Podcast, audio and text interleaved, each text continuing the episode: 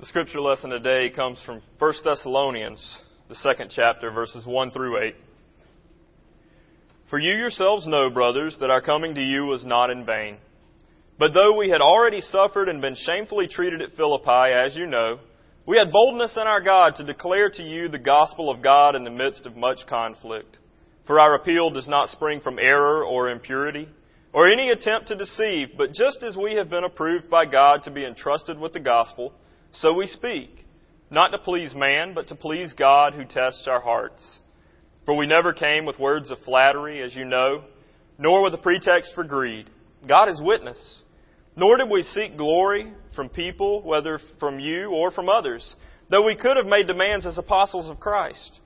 But we were gentle among you, like a nursing mother taking care of her own children. So, being affectionately desirous of you, we were ready to share with you not only the gospel of God, but also our own selves, because you had become very dear to us. And now, this reading from Matthew, the 22nd chapter. But when the Pharisees heard that he had silenced the Sadducees, they gathered together. And one of them, a lawyer, asked a question to test him Teacher, which is the greatest commandment in the law? And he said to him, You shall love the Lord your God with all your heart, with all your soul, and with all your mind. This is the great and first commandment. And the second is like it you shall love your neighbor as yourself.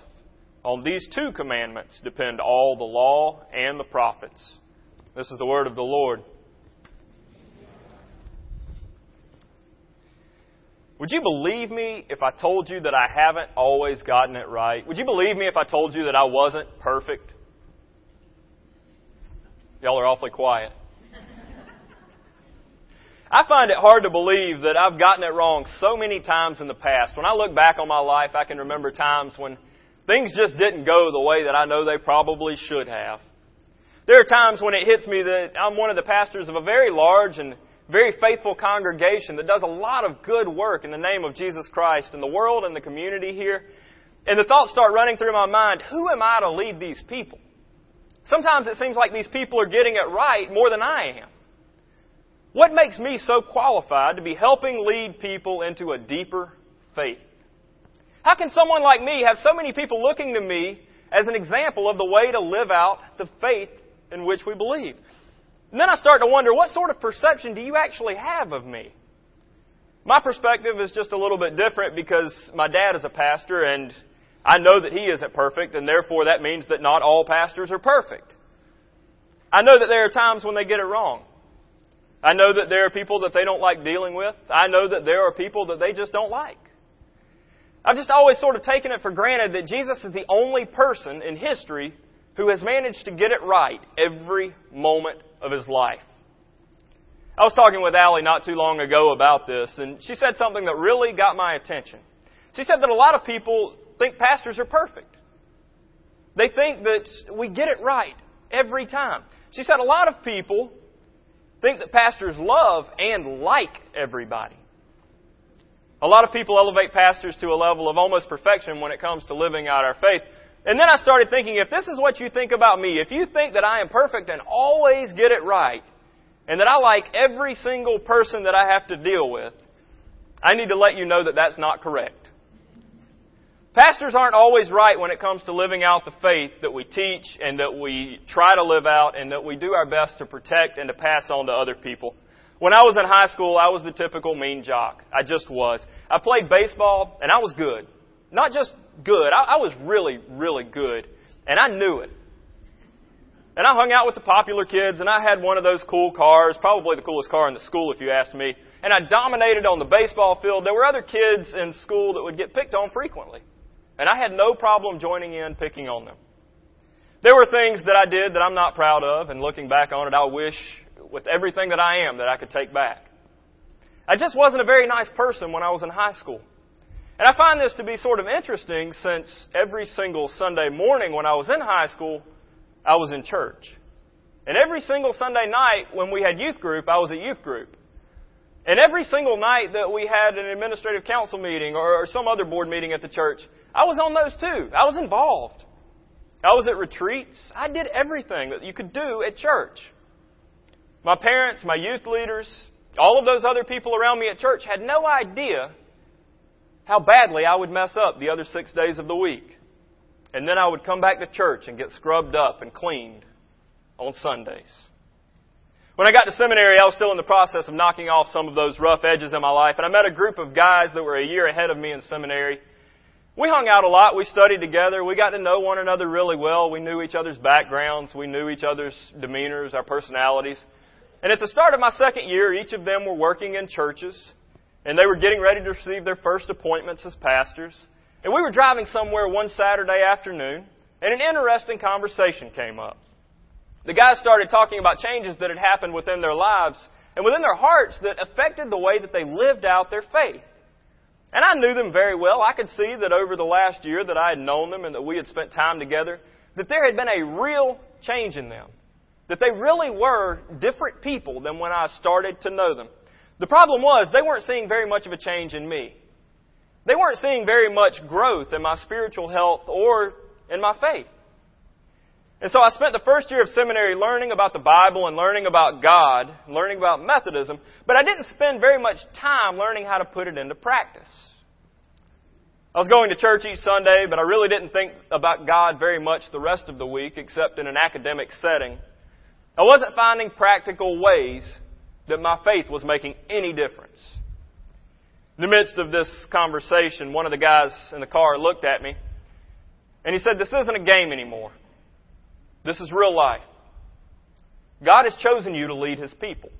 That's why you're qualified. You've got to love God to do that. And to love God, you're going to have to start loving other people. You're going to have to start loving those people God loves, and you're going to have to start loving yourself. Just learning about God is not enough. You have to start loving Him. And you need to start now. That conversation has stuck with me. It stuck with me because it was the first time that somebody looked me in the eyes and said, What you're doing matters. The way that you live matters because people are watching you. God has called you to lead people. God's called you to lead people. What you're doing, the way you're living, matters. It required a change in my behavior. But more importantly, it was going to require a change in my heart. It didn't matter how much time I spent in church when I was growing up. It didn't matter how many youth group events I went to. It didn't matter how many retreats I went on or how many uh, uh, meetings I attended. It didn't even matter that I was in seminary learning about God. None of that stuff mattered if I didn't have the love of God in my heart, reflecting it to everyone I encountered. This conversation that we had that day called me to start re-examining everything I knew about God, and it also caused me to start re-examining everything I knew about my faith and the way that I practiced it. I realize just how important a calling it is to be a follower of Jesus Christ. We don't all have to be pastors to realize how important our faith is. And we don't have to always get it right to be Christians. We just have to try. We meet God halfway, and God's grace will take us the rest. People watch Christians to find out about Christianity, if they're really interested in it. And people who want to know more about this faith won't usually ask you very much about it until they've observed the way that you live and decide whether or not the effort is going to be worth what they're going to be doing. The Pharisees come to Jesus with a question Teacher, which is the greatest commandment in the law? They wanted a simple answer. They wanted Jesus to elevate one law above another so that they could trap him and they could show everyone that Jesus was picking and choosing favorites with the laws. As far as they were concerned, the laws were the laws, and each one, no matter how insignificant or how large it may seem, they were all important and all equally important, and they had to follow them all. And so they're saying, Jesus, which one do we have to follow if we're going to get it right? They're trying to make this a game of semantics. And Jesus quickly lets them know this isn't a game. This is real life and they need to start acting like it. Jesus doesn't give them the quick answer that they're hoping for. He doesn't just elevate one law above the others. He gives them a totally different law. One that they may have known, one that they may not have. This is the greatest commandment. You've got to love the Lord your God with all your heart and with all your soul and with all your mind. But he didn't stop there. He said to love God is good. You have to love God. But the most important commandment. That's, that's what it is. But he goes on to attach one more part to this command. if you're going to do that right, if you're going to do that well, the second part is like it. You have to love your neighbor as yourself. You can't love God and not love your neighbor. You can't be doing good in the name of Christ while rejecting the children of God. Loving God is easy. At least when we think about it in terms of the way that we want to love God. We want to be able to love God by going to church. We want to be able to love God by reading the Bible. We want to be able to love God by going to all the outreach events that make the quality of people's lives better and also make us feel good about ourselves. Loving our neighbor, though, that little second part of this command, that's the tough part. You might ask, who is my neighbor? I know I have. When you're asking that, more times than not, you've already got somebody in your mind that you're hoping you don't have to love. Remember how I told you when I was in high school I was essentially a bully? Almost all of us have those tendencies with certain people. We might not even realize it. We might do it as if it's just everyday life. And then we start thinking about what we just did a couple of minutes later and think, oh, got it wrong again. We don't all take it as far as I used to, but almost all of us, when we hear this passage, immediately think, Yes, Jesus, I love my neighbor. But then we think about it. Do I really? All of them?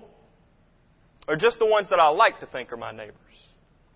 There's an interesting thing that happens between our relationship with God and our relationship with other people. I've noticed the correlation in my life. The more that I read about God and the more that I pray, the more that I understand about God's love and God's mercy and God's grace, the better my relationships are with everyone. But especially the better my relationships are with those that I have trouble seeing as my neighbors. When I was in high school and going to church a lot, I wasn't reading my Bible, I wasn't praying, and I wasn't trying to put my theology into use in a concrete way that made a difference. I wasn't trying to think through all of the ways that I had gotten it wrong and God's grace had forgiven me. That God's grace had made it okay. That God had said, I love you anyway, let's do better. Once I was able to take a step back and examine my life, it wasn't hard to find all of the cracks that God's grace had filled in to put me back together. Once I was able to see that I wasn't perfect and that God still loves me anyway, I was able to start loving other people that I had trouble loving before. That doesn't mean that all of a sudden I started spending all sorts of time with these people. That doesn't mean that some of them don't still annoy me. What it does mean is that I'm able to look them in the eye. And I'm able to see them as an equal to myself. I'm able to look them in the eye and see them as a beloved child of God, one who may not be perfect, but one who is loved by God anyway. Once I was able to see them as a beloved child of God, one who is made in God's own image, I was able to love them in a new way. These Pharisees they wanted a simple answer. They wanted Jesus to tell them what the bare minimum was that they had to do in order to uphold and fulfill the law that had been given to them. They wanted to know out of all of the hundreds of laws, which one was the most important. He gave them a different law. He gives us a different law. We don't have to remember all of those hundreds of laws in order to get it right. We just have to remember the one law with two parts. Did I give God my tithe this week? Check. We love checklists, right? Did I go to church this week? Check. Did I read my Bible at least once this week? Check. Did I pray at least once this week? Check. These things aren't that hard to do. The Pharisees had checklists, and they could uphold them. The Pharisees knew this. If they were to be able to love God and if all they had to do was fulfill a checklist, then that's not very difficult. Anyone can do it. It doesn't matter where your heart is to check off a checklist. But if you ask yourself this, have I loved the person that I have trouble speaking to this week? That's loving God. Have I given a voice to someone who doesn't have a voice? That's loving God. Have I made a stranger or traveler's life better this week in some way? That's loving God. Has there been a reconciliation between me and someone else? That's loving God. Folks, God created this entire world to work in perfect harmony with itself, but it doesn't always do that because of the consequences of sin that we have to live in the midst of right now. And what Jesus is telling the Pharisees is this You want to love God, and God wants to love you. There's no doubt about that. And no matter what you do, God is going to love you. That's a promise. But if you're going to love God, you've got to love your neighbor. You've got to love your neighbors, all of them. You have to be reconciled to your brother or sister. You have to give of yourself to the poor and those in need. If you're going to love God, you have to love everyone that God loves. And if you can't do that, try. The grace of God will make up the rest. You want to know what the greatest command is? Do you want to know what the greatest command is so that you can know the minimum of what to do? Or do you want to know what the greatest commandment is so that your love for God and your love for your neighbor can be the very best and strongest it can be? Go. Love God. Love your neighbor. Spread the good news. That is the greatest command. Amen.